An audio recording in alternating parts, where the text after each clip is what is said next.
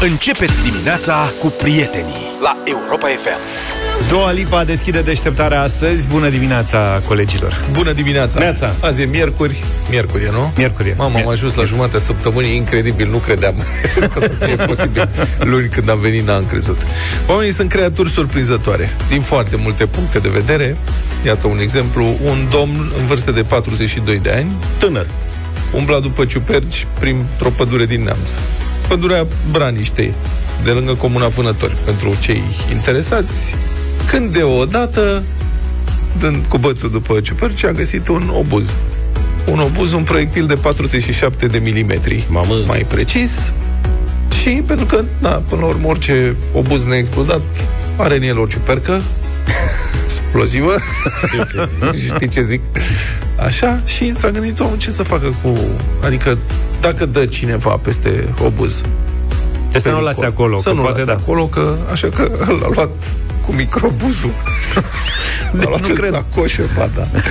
De asta Nu spun, cred. nu poți. Ba da, a plecat cu el în sacoșă să-l ducă la poliție. Cu microbuzul. Să-l predea.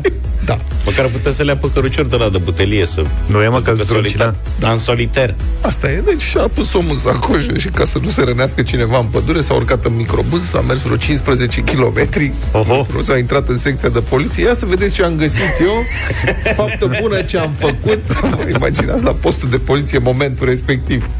Faptă bună ce am făcut să nu se rănească cineva în pădure. Doamne ferește, nu știi cine poate să ajungă în mijlocul pădurii căutând ciuperci. V-am adus surpriză un obuz de 47 de Auzi, da, că tu ai făcut armata 47 de milimetri e fiu? Uh, da. Aha, că n-am știut niciodată. 47 de mm. E, cred că, de mortier sau ceva de genul ăsta. Aha, Un aruncător de ceva. ce sănătos Habar așa. n-am, da, mărișor, 47 de mm este treabă. Vă dați Putea seama să, că fac, la, putea la, să fie o știre bombă. Ce să da, zic? corect. Ăla a intrat în sediu de poliție cu mai multă muniție decât aveau ăia toți la un loc. Cred că da. Și asta e, s-a evacuat în panică. Cred că a fost un moment în care... Bă, ce faci, mă, când vine unul, serios, vine unul, un ciupercar. Și tu ești la poliție plictisit mort de plictiseală, sec în birou de poliție, ce ești, e pe acolo. Supercar. Și intră unul cu sacoșa, o și trântește pe masă, că ăla e greu. Domn șef, am salvat un, ciup, un alt ciupercar, am adus ce ai adus? Uite ce am adus și scoate-mă un obuz și ți-l pune pe masă. Îl întreb cu cât îl dai. ce faci în momentul ăla? Ai fugit. Da. Um, tipul este cercetat pentru nerespectarea regimului armelor și muniților. Deci nu, au rec- nu l-au recunoscut, nu i-au recunoscut fapta bună. Au spus că nu... Și, mă rog, sigur, l-au detonat, l-au dus, au chemat pirotehniștii s-a rezolvat problema. Dar asta spun, oamenii sunt, au reacții absolut neașteptate. Ce faci când vezi un obuz pe jos? Orice om normal când plecile- vede Păi te îndepărtezi de el încet, să nu te împiedici, să nu clati în pământ o cumva, să nu faci ceva. Dar există și cazul celui care spune trebuie să intervin. Hai să-l iau cu mine, să-l duc la poliție, să-l vadă și ei. Păi nu e pe principiu ce am găsit al meu să fie? Da. Serios acum.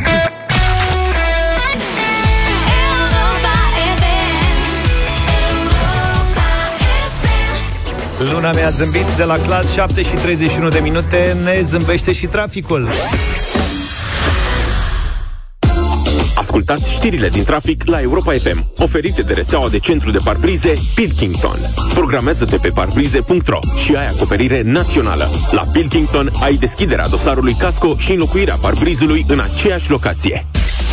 Trafic la Europa FM. Traficul este oprit în ambele sensuri pe DN2 București Urziceni între localitățile Sinești și Movilița în județul Ialomița din cauza unui accident. Potrivit Centrului Infotrafic din Inspectoratul General al Poliției Române, în accident au fost implicate trei autoutilitare, iar cinci persoane au fost rănite. Traficul este îngreunat în zona localității Crivadia din județul Hunedoara în urma unui accident în care au fost implicate două autocisterne. Circulația se desfășoară pe un fir alternativ prin dirijare și pe autostrada București-Constanța între kilometrii 150 și 160. Vizibilitatea este scăzută între 200 și 300 de metri din cauza ceții, anunță Centrul Infotrafic din Inspectoratul General al Poliției Române. Deșteptarea la Europa FM. Știrea, bă... Da, băi, poate ați auzit la știri sau poate ați văzut pe net că s-a viralizat ieri uh, mesajul ăla de la RO Alert. Acum se face cercetare disciplinară la ISU Brașov după ce un mesaj RO Alert a început cu avertismentul ursul bă. Și a circulat captura de ecran al altăieri peste tot, l-am văzut și eu, am crezut că e Photoshop. Am zis că nu se poate. M-am gândit să vorbim despre asta la deșteptarea, dar zic, băi, nu punem botul la chestia asta. N-are cum. Este, nu se poate așa ceva, să înceapă un mesaj al autorităților cu ursul bă. De fapt, era ursul bă, că scria cu da, majuscule. Da, da. Și dacă stai să te gândești, de fapt era ursul ba, pentru că scria fără diacritice. Asta e un lucru pe care nu-l înțeleg. Unii comentează pe net, dacă nu vrei tu să scrii cu diacritice, e treaba ta pe Facebook, pe Twitter, pe ce vrei tu. Dar dacă reprezinți autoritatea, scrie, domnule, corect în românește. Plus că mesajele astea de la RO Alert sunt foarte adesea gramate sau ortografic incorrect. Se grăbește lumea. Știi că e urgență, practic. Ei trebuie nu să dea mesajul sau... cât mai repede și atunci eu scriu foarte da. Foarte repede. Deci mesajul este așa, hai să vi-l citesc. Ursuba, atenție, a fost semnalată prezenta unui urs pe, scrie urs pe într-un cuvânt, nu scrie urs pe, urs pe. Unui urs pe strada stez, stejarisului. Animalul este considerat periculos, nu încercati să vă apropiati de el sau să îl hraniti. Evitati deplasarea în zona, dacă nu este absolut necesară. Punct Isu Brasov. Deci Isu Brasov trimite mesaje cu ursul, bă. Și, sigur, se face o anchetă. Acum ne cerem scuze pentru eroare. A transmis marți Ciprian Sfreja, care e purtător de cuvânt uh, Alisu Brașov. Zice, avem convingerea că populația a înțeles conținutul și scopul preventiv al mesajului. Acum, ca să nu să le găsim și o circunstanță atenuantă, până la urmă contează efectul. Dacă un mesaj care vine și cu sunetul ăla înfiorător te trezește timorți, începe cu ursul, băi, e clar, vine ursul. Deci da. și-a atins scopul. Este eficient, eficace, scurt, concis, rapid și și atinge scopul. Mai știu niște mesaje care și ating scopul, dar nu pot fi date la radio, să știi. Nu știu la Serios, ce acum, nu, dar orice text de genul ăsta, până la urmă, îți poate atrage atenția. Serios acum. Da. Relucidăm noi. Da. După. Cred că da.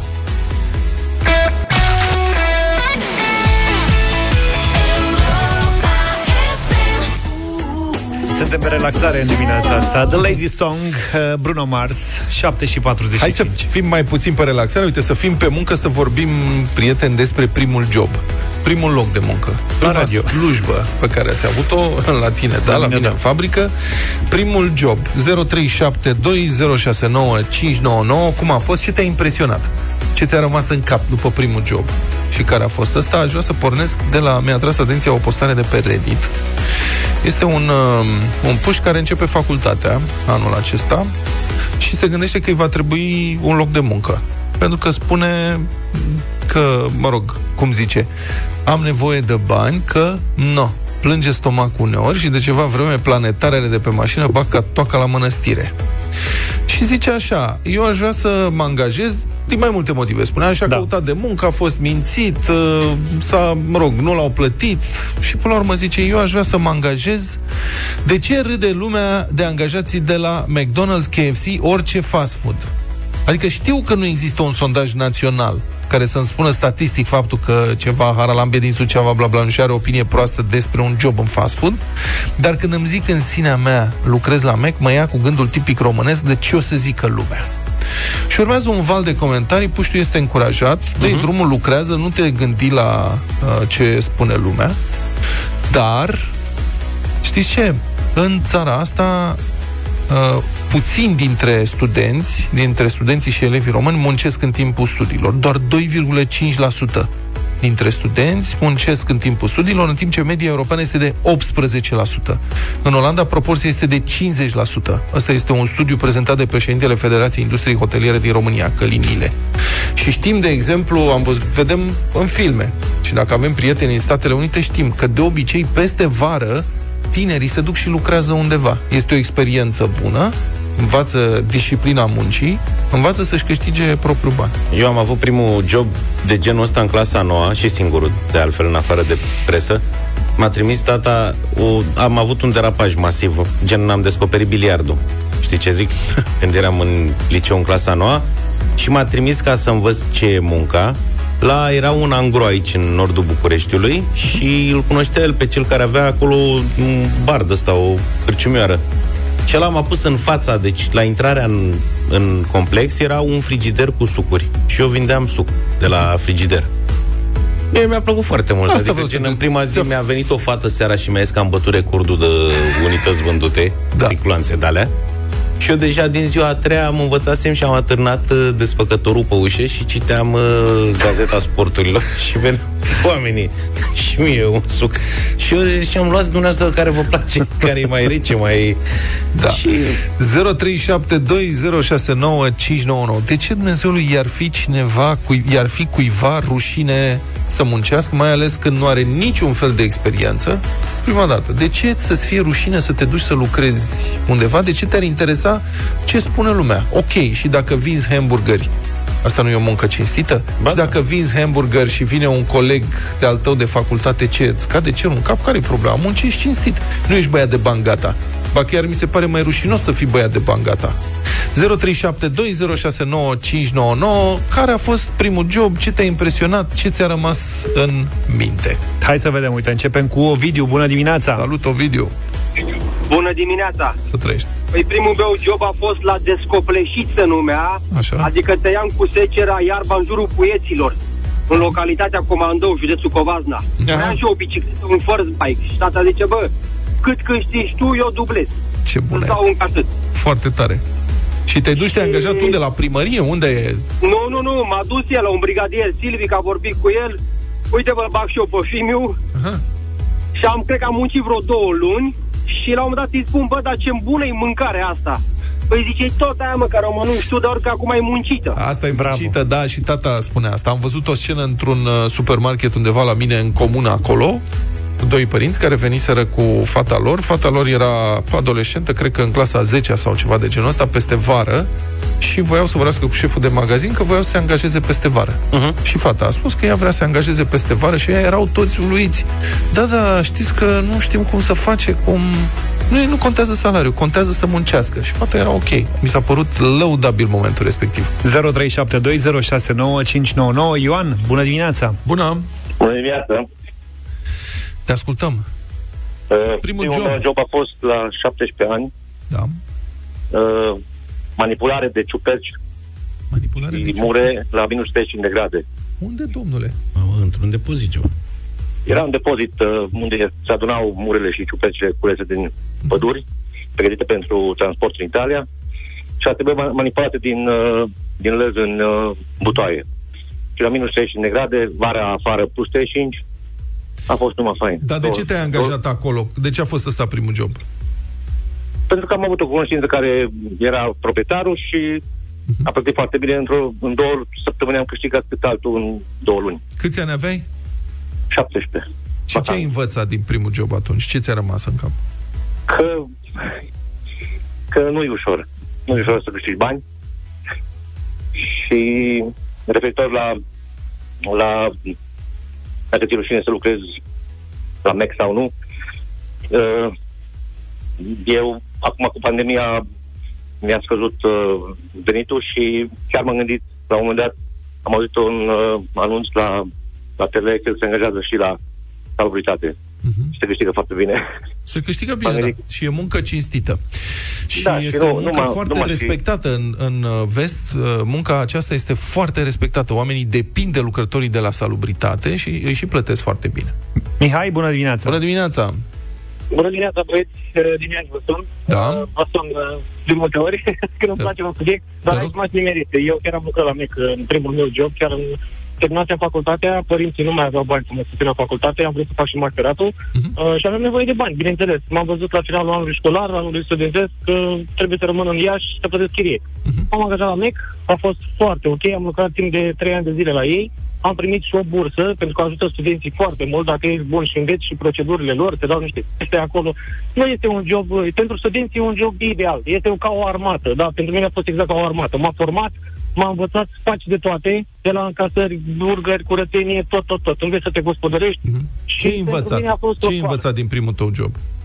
am învățat uh, proceduri care într-o altă firmă în România nu le-am învățat. Acum lucrez în, alte, în alt domeniu, lucrez în vânzări uh, și nu am găsit nicăieri procedurile și ri- rigurozitatea pe care o au ei acolo. Cred că l-am Uh, învățat se să vede fie că ordonat. din- Auzi, spunem din dacă exterior- ți-ai servit vreun coleg vreodată. Da, bineînțeles, cum să nu. Și chiar mi-au zâmbit uh, și, într-adevăr, la un moment dat poate simți chestia asta că, vai, uh, unii au mai mulți bani ca tine și tu lucrezi sau uh, unul are un job poate mai bine plătit. Aveam colegi care lucrau în marketing, uh, dar nu m-a afectat, pentru că era un grup foarte frumos de tineri, aveam prieteni, mi-am format foarte mulți prieteni și așa mai departe. Dar Mulțumim, mulțumim foarte mult. Aș vrea numai să fac o mică precizare, să nu creadă cineva că facem cumva reclamă la vreun lanț de fast food sau ceva. E vorba de principiu. Am Da, început da. de la o postare a unui puști care spunea că vrea să ducă, să se angajeze la un lanț de fast food, dar vorbim de principiu aici. Sigur, conversațional putem pomeni și nume de firme, că nu suntem... Uite, na, ne-a suntem scris oameni. Alin o istorioară interesantă. Spune că el lucrează, a lucrat din semestrul 2 în anul 1 în vânzări. Asta am lucrat pentru 12 ani. La finalul facultății eram director comercial, la 28 de ani eram director general al biroului din România al celei, al celei mai mari companii petroliere din lume. În anii de facultate toți se distrau, dar eu munceam. Se uitau câși la mine că nu stăteam la șpriț cu ei. A meritat, a meritat fiecare pahar pierdut. Orice job, primul job trebuie privit, cum să spun, ca... Eu așa îl privesc, ca un intern și plătit. Te duci, te angajezi, înveți lucruri, pătrunzi în sistem, înțelegi cum funcționează lumea reală și după aceea poți să progresezi inclusiv în interiorul sistemului. Nu trebuie să te aștepți ca la primul job să câștigi, de să rupi, să fii CEO. Nu, dar este un bun început. Teo, mai avem doar câteva secunde. Neața. Bună! Neața. Bună dimineața! Primul job al meu a fost la 12 ani. Așa, 12 ani. Hm. Ce ai făcut? Era un cioban la oi. Cioban. Cioban La la oi. 12 ani. Da. Ce bani? După aia am crescut. Am ajuns să Patron. lucrez și acum sunt antreprenor. Am vreo 4 firme. Mă dezvolt la vreo 17 angajați. Bravo, Și ai învățat tare. să faci Îți ține bani. pumnii. Bravo. Ce, ce ai învățat din primul? Ce ți-a rămas în minte din primul Ah, tău? și uh, viața grea. Viața grea. Viața grea. Asta. Restul, la vremul Ceaușescu, am prins uh, Revoluția pe mine cu 100.000 de lei cash. Ți-ai luat elicopter. Da, am luat elicopter, dar mă gândesc, Mercedes am în ziua de astăzi. E clar, Da. super tare. Mulțumim, tare foarte mult. Republica Fantastică România la Europa FM. Progresul nu poate fi oprit. V-am mai zis asta, problema e că e foarte greu de urnit în țara noastră. El când pornește, pornește. Nu știm când ajunge la țintă. Pornește. Dar și să-l pornești e greu de tot. Dar iată, avem astăzi o veste excepțională. În Sinaia, autoritățile locale au anunțat că va fi construit un spital de urgență extraordinar. Ceva Va fi ce nu s-a mai văzut. nemaipomenit acolo. Proiectul a primit uh, 23 de milioane de euro fonduri guvernamentale, alte 3 milioane de euro au fost asigurate de la bugetul local, primăria a accesat și două proiecte europene în valoare totală de 3,8 milioane de euro pentru dotări.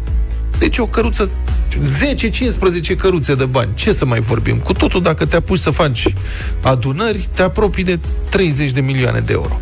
Acum, nu știm că bani sunt, adică europenii ne tot roagă, au niște miliarde de euro, hai, luați, faceți ceva. Cu bani sunt, cu munca se stă mai prost, pentru că proiectul pentru ridicarea acestui spital a început acum aproape, țineți-vă bine, suspans, 36 de ani. 36. de ani. N-am greșit. 36 de ani. 1985. Asta vreau. Mamă, eram eu la școală. Se făceau proiecte atunci?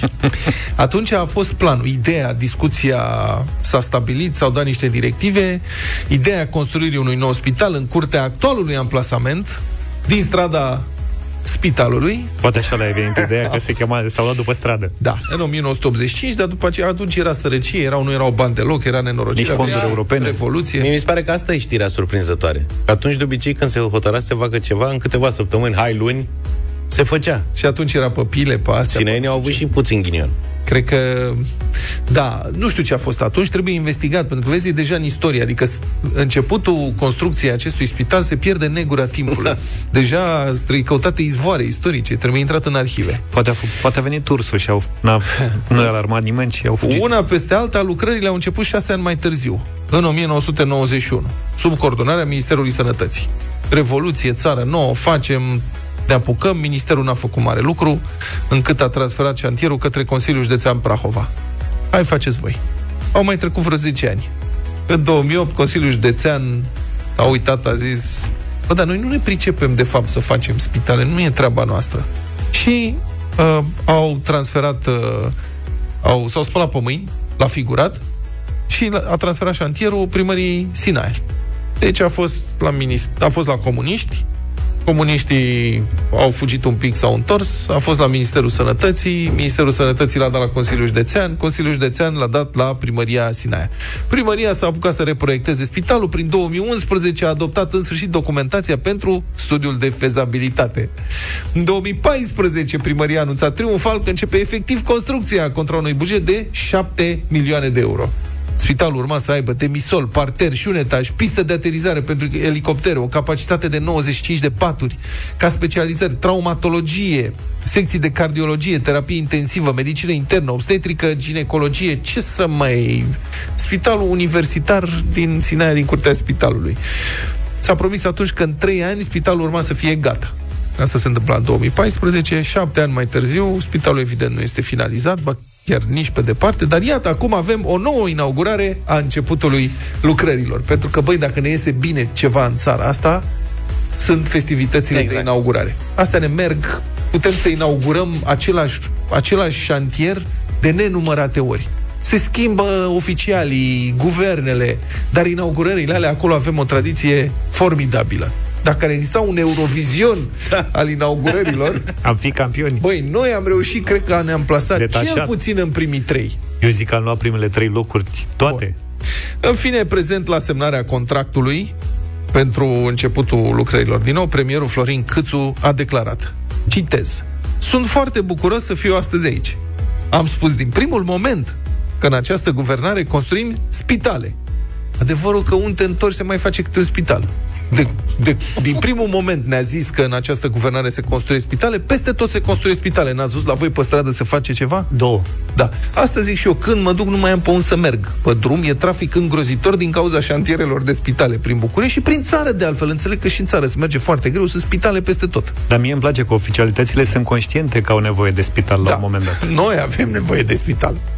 Deci domnul Câțu a spus din primul moment că în această guvernare se vor construi spitale și începem, zice, cu un spital care să fie finanțat de la buget. Vestea era bună asta, știi? Am promis că se construiesc spitale din bani privați. Dați-i drumul, de ce nu construiesc? Bun. Zice, vestea bună pe care am primit-o astăzi de la constructori este că va fi gata la finalul anului viitor, în 2022. Ei, aș și renunțăm noi la inaugurări, dacă termină spitalul, nu mai puteți face decât una. Nu se poate. Și mai zice domnul Câțu, datele spuneau 5 ani de zile. Deci se termină mai repede, cu vreo 3 ani și jumătate decât se estima, a spus domnul Câțu. Înțelegi? Deci, asta e, asta e cum ar veni, în, ai, nu e în construcție de 35 de ani. Bă, dar de vreo 30 de ani tot se spoiește la el, s-au inaugurat lucrările, s-au făcut studii de fezabilitate, s-au cheltuit niște milioane de euro și dă să spune, gata, mă. Deci, 5 ani de zile au zis că-l fac, n-are cum, ci că-l fac mai repede. Practic, se termină mai repede cu 3 ani jumate. Într-un an jumate e gata, mă. Nu avem niciun fel de probleme. Băi, ce nu mai putem de atâtea construcții de spitale, șosele, drumuri, obiective de investiții. Nu, nu știu unde să ne mai întoarcem din cauza lor. Ce bine e, bă, că avem o guvernare care, uite, în sfârșit face treabă. Deșteptarea cu Vlad Petreanu, George Zafiu și Luca Pastia la Europa FM.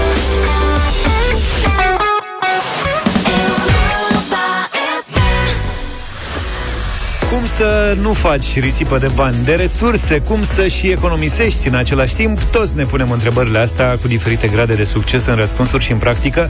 Pentru un buget bine pus la punct, ascultăm acum în deșteptarea sfaturile și ponturile ANG.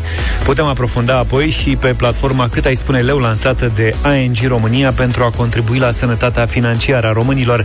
E un ghid ANG pentru o mai bună sănătate financiară, simplu de înțeles și care te ajută să gestionezi bugetul tău și al familiei. Vorbim acum acum despre sănătate financiară la Europa FM, iar sfaturile ne sunt oferite de ANG. Cât ai spune, leu.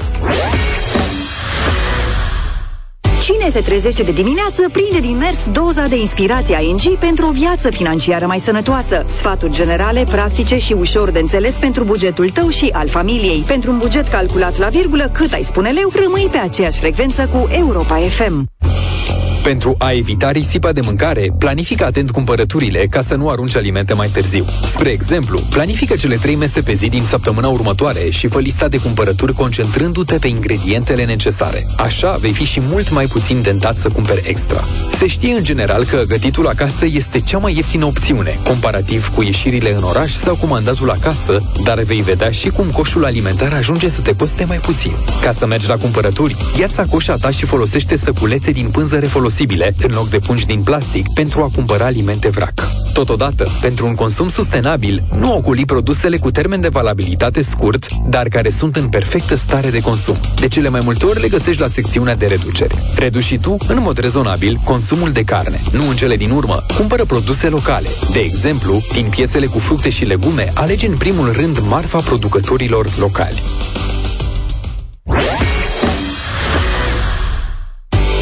Multe idei pentru ca tu să ai un buget organizat repede, repejor, cât ai spune leu. Mâine dimineață, la Europa FM, la o altă discuție despre un stil de viață sănătos tun din punct de vedere financiar. O inițiativă ING pe aceeași frecvență cu sănătatea ta financiară. Trezește-te în cel mai bun mod. Best morning ever! Asculți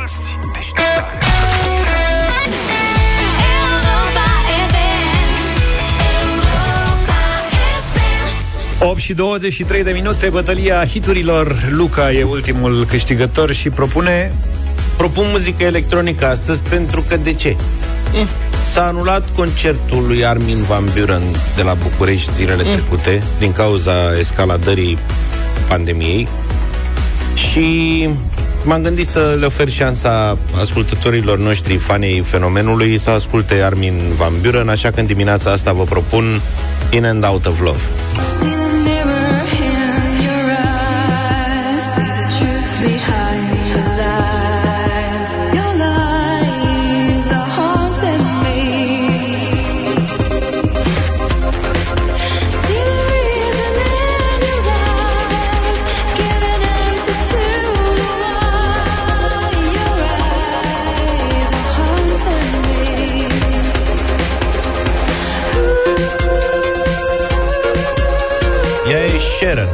El nu exează.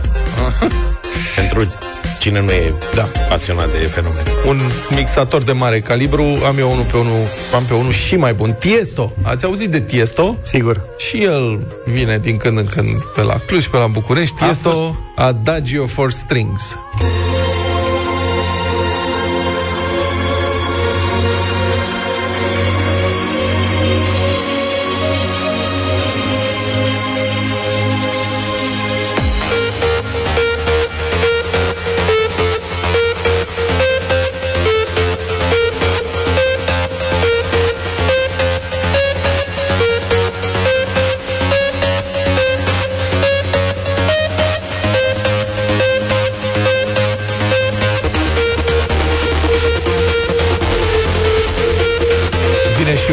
Dar mai încolo. Da. Observ că numai eu mai propun rock. Voi n-ați mai pune mâna pe o chitară. da, pe, pe Tiesto mai apucați să-l vedeți și pe Armin Van Buren. Avicii însă nu mai aveți cum să vedeți. Doar să-i ascultați muzica, operele. Waiting for Love e propunerea mea de astăzi.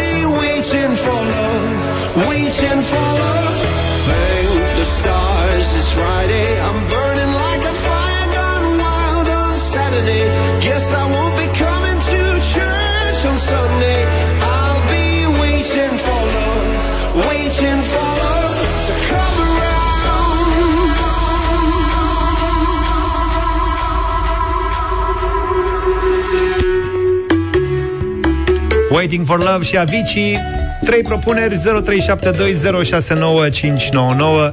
Ce ascultăm în această dimineață? Începem cu Teo, dacă nu mă înșel. Bună dimineața, Teo. Hei, Teo. Nu e Teo. Uh, George, bună dimineața. Bună, George. Paul, bună dimineața. Tare. Salut, Paul, avem deja trei voturi. Paul, Bună dimineața, simpaticilor! Armin Van Buren! Cine Armin ești? Van Buren. e Paul Paul. Paul, da, salut. Bine, Mersi Paul, frumos. Vă mulțumim. rog să dați radiourile mai încet, că avem întârziere. Darius, bună dimineața Salut, Darius. Salut, bună dimineața, Tiesto. Mulțumim Tiesto. pentru Tiesto, Adagio for Strings, foarte bun. Ai fost la... Gigi, Bună dimineața, Luca! Neața Gigi, mulțumesc Gigi. George, bună dimineața! Salut George. Cu Luca, bineînțeles, în dimineața asta, măcar melodia aia are și ceva cuvinte față de ce a pus asta. Vlad. Păi și a mea are cuvinte, stai un pic. Da, da, asta, a- asta se tot aude. Am înțeles. Cuvinte, asta e problema. De-aia mai ascultăm difuzat. noi Beethoven și Mozart la Europa FM. Că n-au cuvinte. Ia să dăm o operă de acum. Care cuvinte? Opera. Poftim. Bărbieri din Sevilla, te rog. Ruta lui Figa.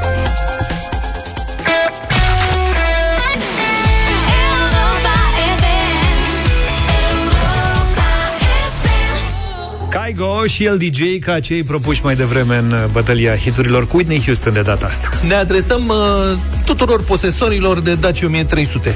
1300, 1310, ce versiuni mai erau. Dacă mai există posesori de Dacia 1300, 1310, Am văzut eu pe stradă. fiți atenți. Am văzut și eu, da. Sunt foarte mândri și sunt foarte atenți la ce fac. de mai multe zile pe mobile.d care e site-ul ăla mare de vânzări de mașina mâna a doua din Germania. Deci pe mobile.d a fost scos la vânzare o Dacia, a fost scoasă la vânzare o Dacia 1310 din 1986. Bleu. Nouă. Da, cred că era de aia cu rezervor de Canada, că așa se zicea. Alea bleu, așa, veneau, se făcea o culoare, 10.000 de mașini, o singură culoare, 5 ani. Și după care se schimba culoarea, cam așa. O vinde, deci pe asta o vinde o firmă de lângă Leipzig, care e specializată în vânzarea de mașini vechi din Europa de Est. Prețul, țineți-vă bine, 9900 de euro. De ce e așa scump? 9000, pe e mașină de epocă. Așa e considerată? Da. Ok. Deci Dacia 1310 din 1986, 9900 de euro. Uh, aparent are doar 25.000 de kilometri.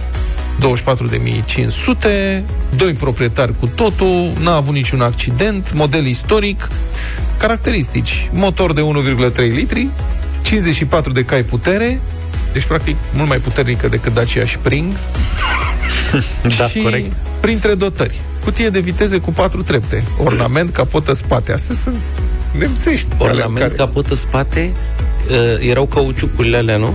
Nu știu, ăla era spoilerul, mă. Era spoiler. Nu, nu, nu, nu, nu, nu. Nu spoiler, erau niște cauciucuri scrie- negre lipite. Nu, scrie Dacia 1310, scrie pe... A pe scris portbagaj ăla acolo. ornamentul. Da. Ok. Portiere cromate cu butoane și iale încorporate. Deci nemții au trecut cum ar fi opționalele la ei. Că Da, acum, da. La, dacă îți cumperi o mașină, ea nu vine, vine, dacă vrei clanțe, îți trece acolo. Uh, Port, mâner, portieră, cromat cu buton nu știu ce, opțional. Da, bun. Planșă și tablou de bord cu jurnalier. Motoventilator de climatizare cu două viteze, la care făcea un zgomot, dacă îi dai drumul, practic nu băga căldură, băga doar zgomot. Făcea... Era o aerotermă de asta în bord. Volan cu două spițe, mânere de viraj. Pentru posesorii de BMW, astea sunt semnalizatoarele. Nu aveți voi treabă cu astea. Ceasuri suplimentare pentru, mă rog, etc., etc. 9900. Și mă întreb cât o să dureze până o să se vândă și dacă stau să mă gândesc, eu am avut mai multe mașini, cred că în afară de Subaru care, pe care l-am ținut 11 ani, n-am ținut nicio mașină mai mult de 3 ani. Și unele s-au vândut mai ușor, altele mai greu. Cel mai repede am vândut o mașină, cred că în 24 de ore, și cel mai greu una în 6 luni. 037206 Vă și spun ce, dar nu acum că nu mai avem timp 0372069599 Ce mașină ați vândut greu, ce mașină ați vândut ușor și după care v-a părut rău după ce ați vândut-o, că mie și azi îmi pare, îmi pare rău după Forester. 0372069599 Vă așteptăm în direct. Intrăm în câteva momente Sau cu mesaj audio Pe WhatsApp 0728 111222 Gangsters Paradise de la Coolio 8 și 49 de minute Vorbim despre mașini Ce mașină ai vândut greu sau Ce sau mașină ușor ai din vândut? contră? Ușor, da. Am, am vândut un Cielo odată, în trei ani avea mașina, un Cielo, în 24 de ore. Am pus o anunțul, a doua zi a venit unul cu banii direct, l-a cumpărat. Mașina era ok, era în regulă și nu m-am așteptat. Am zis că așa e ușor, că treabă. Următoarea mașină pe care am încercat să o vând a fost un Renault Laguna. Asta se întâmpla prin 2000 și ceva. Era Renault Laguna. Doi, foarte mulțumit am fost de mașina aia, dar, mă rog, am văzut într-un anumit context, am pus-o eu pe anunțuri șase luni. Am ținut-o. Șase luni. Am început de la 14.000 de euro. Mașina avea Așa. 2 ani. Și ai lăsat-o Cred că- la 2000 10, nu, aveam, cred că vreo 20.000 de kilometri, ceva de genul ăsta, și am vândut-o în cele din urmă cu 11.000 de euro la primul care a sunat. Singurul care a sunat. În șase luni am primit un singur telefon eu, odată pe lună, mai scădeam un pic prețul, știi? Alo, ți-o dau. Da. și a, a sunat o doamnă. A zis că vrea să o cumpere, dacă putem să ne întâlnim, sigur că mi-am făcut cruce, m-am dus, a venit cu o pungă de bani, nu exagerez, o pungă de euro. Aveam o bagnote de 5 euro, dar și doamna era cu afeză. Și ăștia erau banii ei, ce primea ea, șpăguțe, chestii, mi-a dus o pungă. Eu n-am numărat banii, ne-am dus la bancă, i-am dat, când a văzut, am deschis Dacă erau un mai cont. mulți. Nu, am deschis un cont. Ah, ok. Și am dat funcționare și am spus, doamna, haideți, puneți banii ăștia într-un cont. S-a uitat aia la mine, atât de urât a numărat fiecare bancnot. Asta a fost. Șase luni. Mi-am făcut cruce, am zis că nu, nu credeam că o să mai vând vreodată mașina aia. Ciprian, bună dimineața! Bună dimineața! Bună dimineața! Salut! Ia zi! Ce ai vândut? Cel mai repede am vândut un Audi A8 în aproximativ 20 de ore. Adică am pus anunțul de dimineață, Audi A8? în vreo două ore m-a sunat un băiat din Târgoviște și a doua zi a venit după el dimineața. Bă, dar de ce era? Ce fel de Audi A8? Ce? Astea sunt mașini totuși care consumă mult. Au, ce motor avea? 3000. Mamă. Cât e impozitul la 3000? 2100 de lei. Pe an. A, și o grămadă de... Da, bravo, ai avut noroc, te așteptai? Băi, da, da. De ce? Da. Pentru că e o mașină care se vinde. Am mai văzut toată un Audi A5 la fel. Serios? În, în 2000, 2011, parcă. Da. Uite că nu și de mi-a la sunat Galați și- a venit până în Timișoara după el. De la Galați până în Da, mă, Timișoara. da, da, da, da. Am și un prieten- Face mașina? De Eu al m-am doilea dus din la, Târgoviște până în Timișoara. eu nu m-am dus la Ploiești să văd o mașină. Am un prieten, a vândut acum două săptămâni tot un Audi A6. Și a venit uh, un domn din Suceava, mă. Nu pot să Săracul cred. era la 6 dimineața prin București, năuc, nu nimerea... Înțelegi? Da, Dacă îți oamenii dorești. sunt, uh, ca Hotărâți. să folosesc expresia consacrată, fierți pe mașini nemțești de-astea Pe Audi. puternice, mamă, da, de când prind, vin de oriunde. Da, ai avut și eu vreo mașină pe care ai vândut-o greu L-am de pierdut. tot? L-am pierdut L-ai pe Ciprian. pierdut? Ah. L-avem pe Ovidiu, în schimb. Bună dimineața! Salut, Salut, Ovidiu. Ovidiu. Bună dimineața! Salut, ia zi. Vreau să vă spun ceva Zi. în legătură cu vânzătorul din Leipzig. Cred Așa. că are toate șansele să o vândă repede. Dețin o Dacia 1100, Da? moștenită, iar pe drumul de la Reare, de când am declarat o vehicul istoric până acasă, am primit trei oferte în decurs de 20 de minute. Excepțional. Care a fost cea mai mare? Una, cea mai mare, la ultimul semafor, înainte să ajung acasă, 9000 de euro.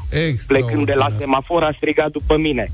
Oprește pe dreapta, mai plusăm. Nu știu cât Extraordinar. vrea să mai pluseze. Da, Puteai ce să mai vezi? ocolești și tu puțin până acasă, mai Da, primeai și- 5 da. oferte. Dar așa bine arată Da, mașina? vreau- Vreau să spun că mașina nu arată din punct de vedere estetic foarte bine, Da. e perfect funcțională.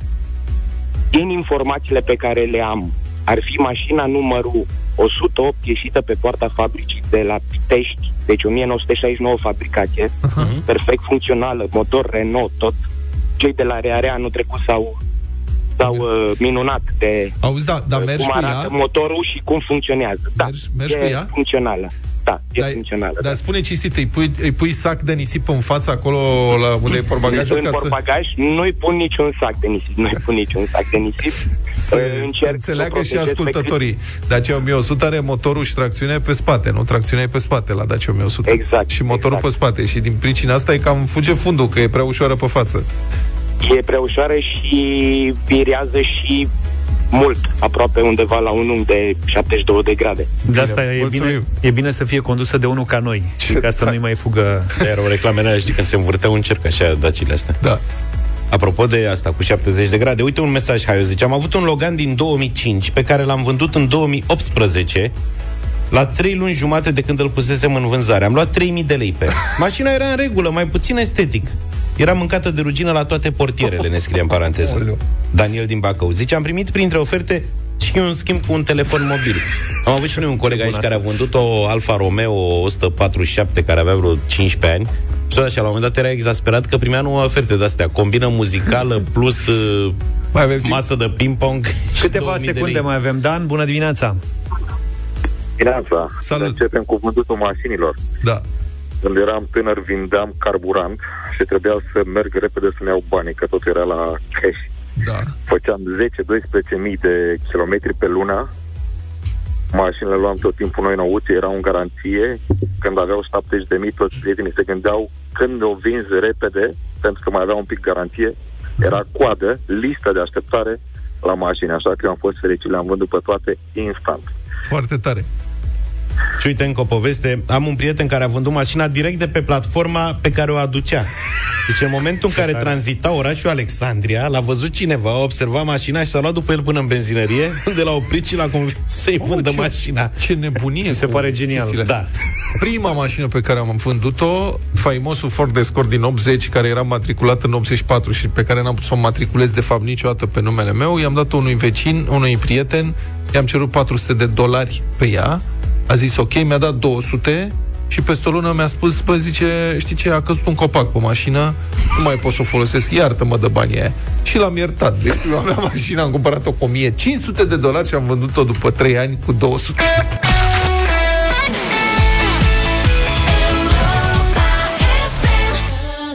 Jennifer Lopez la Europa FM 9 și 10 minute. Moise Guran e cu noi pentru Busy Nation. Bună dimineața, Moise! Bună dimineața și bine v-am găsit! Acum un an, pe vremea asta, euro era 4,85 de lei. Acum e 4,95 de lei. Descoperind eu din greșeală că în septembrie 2019 euro era 4,75 de lei, m-am dus repede să văd cât era în septembrie 2018. Da, ați ghicit, 4,65 de lei. Și în septembrie 2017 o fi fost 4,55? Uh, nu, în septembrie 2017 euro era 4,6 lei. Este totuși remarcabilă această coincidență, dar oare o fi coincidență? În ultimii trei ani, în luna septembrie, euro e cu fix 0,1 lei sau 10 bani mai mare decât în septembrie anul trecut. Deci, cât va fi euro în septembrie 2022? 5,05 lei oare? Atât de simplu să fie. De fapt, nu. Nu e deloc simplu, căci vai, leuțul nostru național este ca orice monedă întâlnirea tuturor contradicțiilor, revenirilor și răsucirilor din societatea respectivă. Iar Banca Națională a României, care fără doar și poate e cea mai organizată instituție publică din România, e și cea mai neortodoxă dintre toate bisericile lumii. Căci ea trebuie să acomodeze cumva haosul nației cu nevoia ei inutilă și mai mult declarată de stabilitate. Busy Nation cu Moise Guran la Europa FM. Peste vară, pe când noi toți ne tăream după un gram de umbră și un kil de bere rece, guvernatorul Muguri Sărescu a aghesmuit piața valutară cu niscai vorbe meșteșugite. Măiate pasager în vin sec de drăgășani, presupun. Cursul ăsta e cam de vară, a zis Isărescu pe la început de august, sugerând clar că euro n-are ce să mai caute la 4,9 lei, iar direcția e tot în sus. Precizând însă în același context guvernatorul că în România lumea se uită la curs ca la butelie, că dacă euro ar crește, ar crește și prețurile și deci bine că nu crește. Declarația respectivă a fost făcută taman când inflația a sărit peste 5%. În realitate, inflația este cel puțin dublă. Toată lumea vede câți bani lasă la supermarket, iar Risărescu și economiștii văd și ei că cifrele de afaceri din comerț sunt cu 10-15% mai mari anul ăsta față de anul trecut fără ca poporului să-i fi crescut stratul de o sânză cu 10-15%. Păi, dacă nu mâncăm cu 10% mai mult, dar magazinele încasează cu 10% mai mult, înseamnă că prețurile și deci inflația reală sunt mai mari cu 10%, nu cu 5%, cum zice Institutul Național de Statistică. Logic, nu? Nu, că dă rău. Dar toată lumea știe că, de fapt, da, așa e. Inflația reală e mult mai mare și, colac peste pupăză, săptămâna viitoare mai vine și doamna Ursula de la Comisia Europeană cu sacul de bănuți din PNRR. Să ne pupe dulce pe frunte și să ne ajute să ieșim și noi din criza economică în care, de fapt, nici nu prea am fost. Perspectiva intrării unor zeci de miliarde de euro într-un interval relativ scurt de timp în România, căci PNRR-ul ăsta nu e ca celelalte fonduri europene, se traduce pentru BNR cam așa. Dacă vine euroi, Banca Centrală trebuie să emite lei, că poporul vrednic și muncitor cu lei lucrează. Dacă BNR emite lei, poporul vrednic umflă prețurile și mai tare. Ca să nu umfle poporul prețurile, tot BNR trebuie să tragă lei din piață, iar asta se face în două moduri, de regulă conjugate. Cu dobânzi mai mari la lei și cu vânzări mascate de valută pe piața valutară. Dobânzile mai mari sunt o chestiune de zile. Problema cu vânzările de valută pe piață E, asta e un pic mai complicată, pentru că dacă BNR vinde, euro scade, iar leul crește.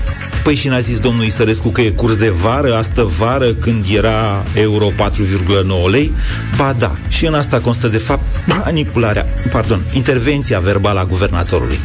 Ca biserică neortodoxă ce este, BNR trebuie să și vândă valută, să și asigure o creștere ușoară a euro, dar și o calmare a inflației. Vedeți? Trei contradicții într-o singură propoziție. Vai de trei dări ăia din piața valutară când se pune domnul Isărescu în spatele lor și le dă comenzi. Tu, de colo, vinde valută. Tu, ăstălalt, cumpără. Nu tu, tu, celălalt. Uh, m-am încurcat. Glumesc, desigur. Și nu prea, de fapt. Am încercat să vă explic mai în glumă, mai în serios, de ce BNR are nevoie de creșterea cursului pentru a-l putea ține tot ea sub control, pentru că va trebui pur și simplu să vândă valută, ca să nu emită lei, că și așa sunt prea mulți bani în România. Mai vin și alții, iar prețurile n-au cum să nu crească. Deși majoritatea băncilor nu văd euro peste 5 lei în această toamnă, sentimentul meu este că acest prag va fi atins, în ciuda a ceea ce vă spusei până acum, și anume că leul, nu euro, este cel care va avea tendințe de creștere nu în zilele, ci în lunile și chiar poate în anii următori. Pur și simplu, de ani de zile, BNR joacă un ping-pong organizat. Crește cursul pentru a-l putea apoi stabiliza pe nivele, exact ca pe un deal viticol în terase. Și de aici și coincidența incredibilă de a avea în fiecare an în septembrie cursul cu 10 bani sau cu 2% mai mare decât în urmă cu un an. E vorba de organizare aici, ceea ce în România, să recunoaștem, nu prea vedem. Dacă am fi însă cu adevărat organizați, am observat că acesta este momentul ideal pentru a începe trecerea la euro. Din păcate, decizia mutării leului din trezorerie la muzeu nu aparține BNR. Aparține politicienilor care, na, vedeți și dumneavoastră, joacă golf, își fac campanie electorală prin vamă, cam astea preocupări serioase le au. Doar o vorbă vă mai spun și plec, dacă tot veni vorba de politicieni, perspectiva căderii guvernului Câțu are un singur risc pentru cursul de schimb. Dorința evidentă a premierului Câțu de a-și asigura în caz de cădere locul lui Isărescu de la BNR. Dacă va fi să vie vreodată, eu aș prefera ca noi să fi trecut cu toții deja la euro înainte de momentul respectiv. Vă mulțumesc! Moise, îți mulțumim și noi pentru Busy Nation. Te așteptăm săptămâna viitoare în deșteptarea.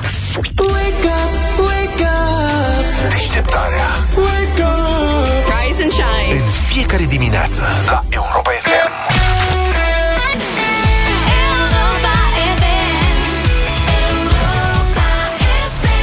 9 și 25 de minute, din nou uh, discuții despre mâncare în studio, dar ne-am luat de la altceva. Nu, stai, sunt, e, suntem, mă rog, cel puțin eu sunt complet năucit. Am dat peste următoarea știre, Ia. care e serioasă, e pe bune, că am verificat. Poliția neozeelandeză, Așa. adică din Noua Zeelandă, a arestat doi bărbați care încercau să intre în Auckland cu mai multe pungi și găleți cu mâncare fast food de la KFC. Deci făceau contrabandă cu pui prăjit. Da. Asupra lor s-au găsit și 100 de mii de dolari neozeelandezi. Relatează The Guardian, nu știu cât înseamnă asta, dar pare fi o sumă serioasă. Exact. Era banda lui Piu Piu, cred.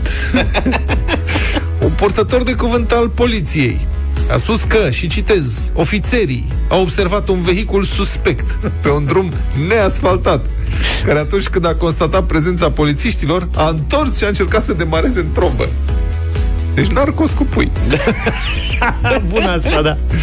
În urma percheziției, deci s-au plecat după el, vorba lui Zaf Piu Piu, sau Pui Pui, în urma percheziției... Poliția erau piu, piu, piu, piu, Exact. piu. Ofițerii au descoperit bancnotele în valoare totală de 100.000 de dolari neozelandezi, alături de pungi transparente goale, deci să și consumase. Și o mare cantitate de mâncare de la fast food. Poliția a găsit în porbagajul mașinii trei găleți mari cu pui, mai multe pungi cu cartofi prăjiți, salate și sosuri. Și urmează tradiționala fotografie. Ați văzut că polițiștii când prind infractori de la care confiscă chestii sunt ca pescarii care se pozează cu peștele, știi? Da. Aliniază frumos peștii sau vânătorii, știi, care aliniază, habar n-am, prepelițele sau ce aliniază. Ăștia aliniază ce prind ei. Bancnote, pachete cu droguri, bijuterii, arme, nu știu ce. Aici este o fotografie cu mașina de poliție pe care au pus pe capotă, au pus ce au prins. În spatele scrisului cu police, ca să nu se acopere, să se vadă că scrie police, Ei pe asta, sunt. Și în spate avem. Deci se văd trei găleți cu meniuri, 1, 2, 3, 6, se văd 7, dar probabil că sunt vreo 9 sau 10 um, cutii cu salată. Așa, cutii cu salată coleslaw, cred. În spate sunt patru pungi Mari. de hârtie pline mari și în dreapta mai sunt niște ambalaje. Deci asta este captura. Eu cred că de data asta sunt pe capotă nu întâmplător, ci pentru că după fotografie s-a mâncat. că dacă nu Așa îi e. interesa, le puneau pe jos. Unele capace par să fie mai jos decât alte capace. Știu că umbla până în aripioarele alea. Da, sala, salata e intactă, eu nu cred că s-au atins ele. Salata dă încolo, e fundurie. Care este problema? Problema este că în Auckland e carantină strictă. Deci nu se intră, nu se iese, sunt interzise inclusiv mâncă, uh, livrările de mâncare la pachet. A, și oamenii săraci... Deci, votează în Auckland, sunt contrabandiști, practic. Dacă ies pe stradă, sunt arestați, să nu știu ce. Și îți dai seama, acolo se moare de foame, practic. Adică oamenii stau, n-au voie să iasă să intre în oraș, sunt ca la ciumă. S-a închis orașul. N-au voie nici cu livrare de mâncare, deci trebuie să-ți gătești. Nu știi să gătești, s-a terminat. Și probabil că niște milionari disperați de foame de la chiore, iau mațele de Extravaganți, milionari extravaganți. Da. Au plătit niște contrabandiști Din județul vecin. da, ca să le cumpere, nu știu... Pui. Da, să le cumpere găleți de pui. să facă o petrecere cu găleți de pui și i-a prins poliția, săraci de ei. Încălcarea regulilor sanitare în Noua Zeelandă se pedepsește cu închisoare până la șase luni. Amenzi care ajung până la 4.000 de dolari. Uite, cineva zice că un dolar neozeelandez e 3 lei. Bani mulți, aș zice, totuși. Da. Erau bani mulți acolo, 100 de mii de dolari, mulți. 9 în și... respectiv, bă, frate, când au Deci de urmărit reținut mașina, asta, da, că în Noua Zeelandă, dacă uh, încalci regulile sanitare, ajungi la pușcărie. ajungi la pușcărie și amendă 12.000 de lei. Da. Ca atât ar veni în lei. Aha. Păi să știi că sunt uh, amenzi și pușcărie în multe țări unde se încalcă regulile sanitare la vreme de pandemie. fost și nu la la noi. noi. La noi e democrație, la noi e libertate, n-ai nicio treabă. Da.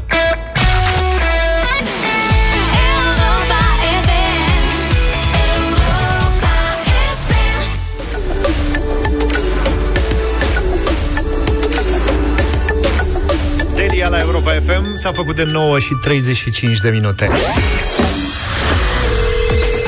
Chiar dacă nu facem mereu cumpărături, trebuie să recunoaștem că am face, dacă am putea și că avem fiecare dintre noi câte un uh, wishlist, o listă de dorințe mai lungă sau mai scurtă, în funcție de moment și de ce ne mai trebuie prin casă. Ieri Luca umbla cu oala sub presiune. Da. Vlad, tu ce dorințe mai ai? Ce mai e pe eu wishlist? eram cu oala sub presiune și eu sunt fiert pe oala cu presiune în continuare și am început să fac cercetări. Citesc review-uri și văd review-uri. Nu știu dacă să mă orientez spre una programabilă electrică, electronică, care are diverse, ia uite, Luca zice nu. Negativ. Sau de aia care se pune pe flacără pur și simplu, dar care să fie antiaderentă, nu trebuie, să- nu știu, încă, încă, cum să spun, cântăresc și măsor. Eu sunt pentru flacără. Low-tech. Nu, adică, bă, e păcat. Da. Știi? Progresul ăsta... Mergi pe tradiție. E bun, dar... Aia electrică să știi că face și orez. Deci poți să renunți la cucărul de orez. Aia electrică sub presiune. La cucărul ăla de orez nu o să renunț niciodată. Cucărul cu un buton. Cucărul de orez are un singur buton și face un singur preparat orez. Orez. Tu știm bine că lucrurile... Da, da, știi, foarte puțin spațiu în casă. Ce? Pentru... Nu are spațiu unde să le mai depoziteze. Adică aia, multi-cooker ăla e asta face, e multi. Poți să renunți la două oale, cel puțin. Aș, cred că spre vreo 3-4, ca să înlocuiesc cu asta. Hai vă las Asta să e vă calea. mai uh, consultați și Asta e calea. revenim cu problema asta. În deșteptarea aici la Europa FM dăm acum startul minutului de shopping de la EMAG, pentru că acolo găsești tot ce ai nevoie, în plus e și rapid. Sunt acolo milioane de produse de toate tipurile. Dacă ești din București, comandă până la 12.30 și primești produsele în aceeași zi la EasyBox sau prin curier, 7 zile din 7, pentru că prietenul la nevoie se cunoaște. În deșteptare avem pregătit un voucher de 400 de lei pentru cel mai nerăbdător dintre voi, ce va suna la 0372069599 și va intra în direct alături de noi. Bună dimineața, Camelia! Ce faci? Bună dimineața! Camelia, Alo! ce ai vrea da? să-ți cumperi azi, dacă ar fi să-ți cumperi ceva? Uh, un aspirator fără sac. Fără de sac. ce? De ce fără sac? Ca să nu mai schimbe sacul. Ca să nu mai schimb sacul, da. Logică. Tu ți-ai luat, Luca, Da. de asta fără sac? Eu am avut toată viața aspirator fără sac. Toată viața? Da, adică n-am avut niciodată aspirator cu sac, Deci hai ai să o fost, luăm un, altfel. ai fost un pionier? Practic, Sau n-ai avut aspirator până recent? Nu, mă, nu am avut permanent primul lui aspirator aspira- fără sac. Primul lui aspirator fără sac a fost o mătură. Da, corect. Aspiratorul fără sac trage mai bine, e mai puternic decât ăla cu sac întotdeauna. Câte aspiratori ai avut, mă, până acum? Am avut uh, două aspiratoare. Numai două? Pentru că eu Mamă, cumpăr... asta este Atenție! A, a cumpărat numai Suntem top. prea săraci ca să cumpărăm lucruri proaste, zicea o vorbă. Da. Am avut întotdeauna aspiratoare top. Da, adică am avut unul care a ținut 12 ani, ca mașina. Băi, băiete, 12 ani. Și încă mai era Sper că bun, e dar... Buranul lui mama. A, a avut un aspirator de la Mazda. Băi, nene, buranul lui mama. Mama a Un avut un aspirator aspirator. excepțional. Și ăsta acum de când îl ai? Ăsta l-am de 2 ani. A, Deci, până la să mă- pensie te-ai scos. Asta în principiu ar trebui să mă țină vreo 15. Așa am socotit-o eu când l-am luat. Camelia, unul și bun, da? Da, sigur. Bine, să știi că ai câștigat la Europa FM un voucher de 400 de lei de investit într-un aspirator de la Calumea și în orice altceva mai eh, descoperi că trebuie, pentru că pe EMA găsești milioane, milioane de produse de toate felurile, acum și cu livrare astăzi, 7 zile din 7 în București, iar dacă ești client EMAG Genius, ai și livrare gratuită. Dacă încă nu ai Genius, poți să-l încerci gratuit timp de o lună. Cu minutul de shopping de la EMAG revenim și mâine dimineață în deșteptarea la Europa FM.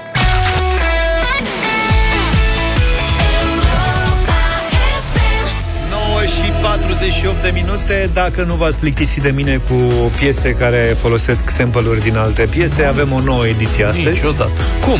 Încerc Nici să Hai. vă surprind pe fiecare Poate că, uite, primul pe care îl surprind e Vlad Hai.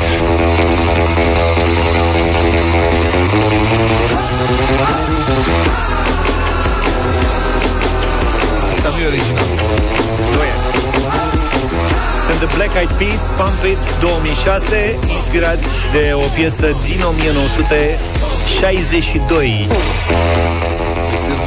Da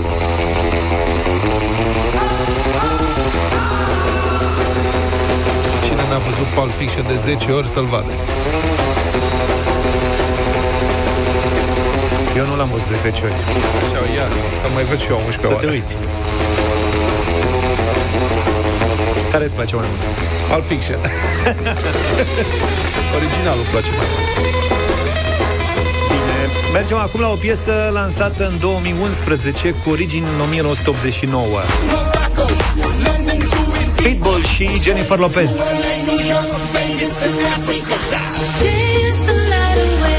Favorita lui Luc. Da, da.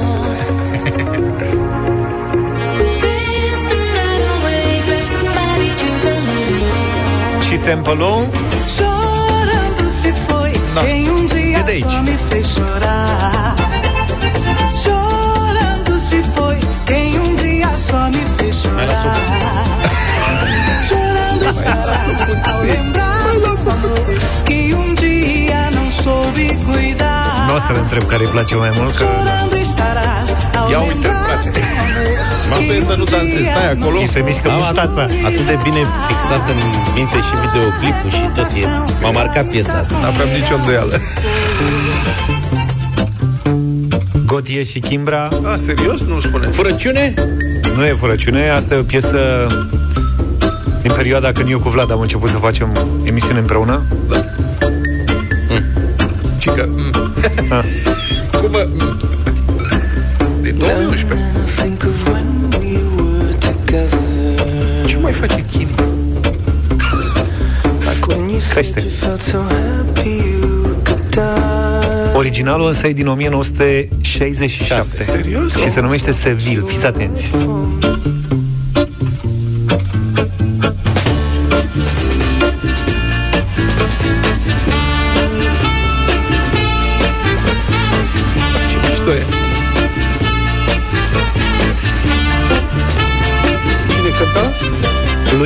Bonfa. N-am auzit. Frate cu bonfire. Foarte frumos. Are și vorbe sau Nu, nu, nu, e doar... uh, e instrumentară? Ca Tiesto, numai eu ascult așa. Fără vorbe. Tare. Da, foarte bună. Și mergem acum uh, la T.I. cu Rihanna. Nu știu dacă voi știți piesa asta. Ah, pe bune? What you need to do is thank us for the life you got, you know what I'm E lansat în 2008. Stop looking at what you ain't got. Rihanna, Start dragă. being thankful for what you do got. Let's get it to him, baby girl. Hey. Ah, ba da.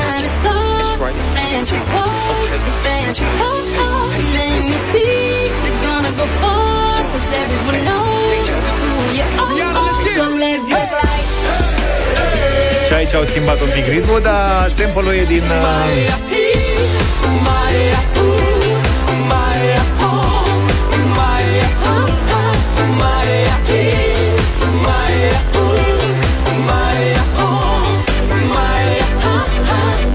Rihanna era invitată un an mai târziu, dacă nu mă înșel, să deschidă premiile Grammy cu piesa asta.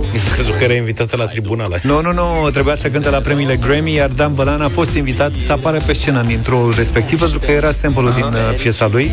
Ghinion, însă că Rihanna în anul ăla, fix la ediția aia, s-a certat cu Chris Brown, dacă nu mă înșel, iubitul ei, mă rog, s-au caftit un pic. Și organizatorii au uh, schimbat, uh, n-a mai apărut. N-aveau machiaj. Da, nu puteau să apară pe scenă așa, așa că s-a dus degeaba omul la Los Angeles ca să apară, n-a mai Dată apărut. în viață avea și el. Exact. Hai mă O să-i șansă. facem dreptate atunci să-l difuzăm noi. Ce ascultăm la final? Ia zi. Asta, asta Dan Asta? Bălan, că dacă n-a apucat să cânte nici atunci, Îi dăm Bă, pe așa, mai s-a, frumos. așa s-a întâmplat, ce să-i facem? Hai să găsim, Numai, numai song. să dăm și noi uh, toată piesa, zic. se caută în regie piesa originală. M-ați luat prin surprindere, nu mă Normal. așteptam să fie asta. Bine, gata, hai, s-a marcat. Ne auzim mâine dimineață. Clar. Numai bine. Toate bune. Pa, pa! Deșteptarea cu Vlad, George și Luca. De luni până vineri, de la 7 dimineața, la Europa FM.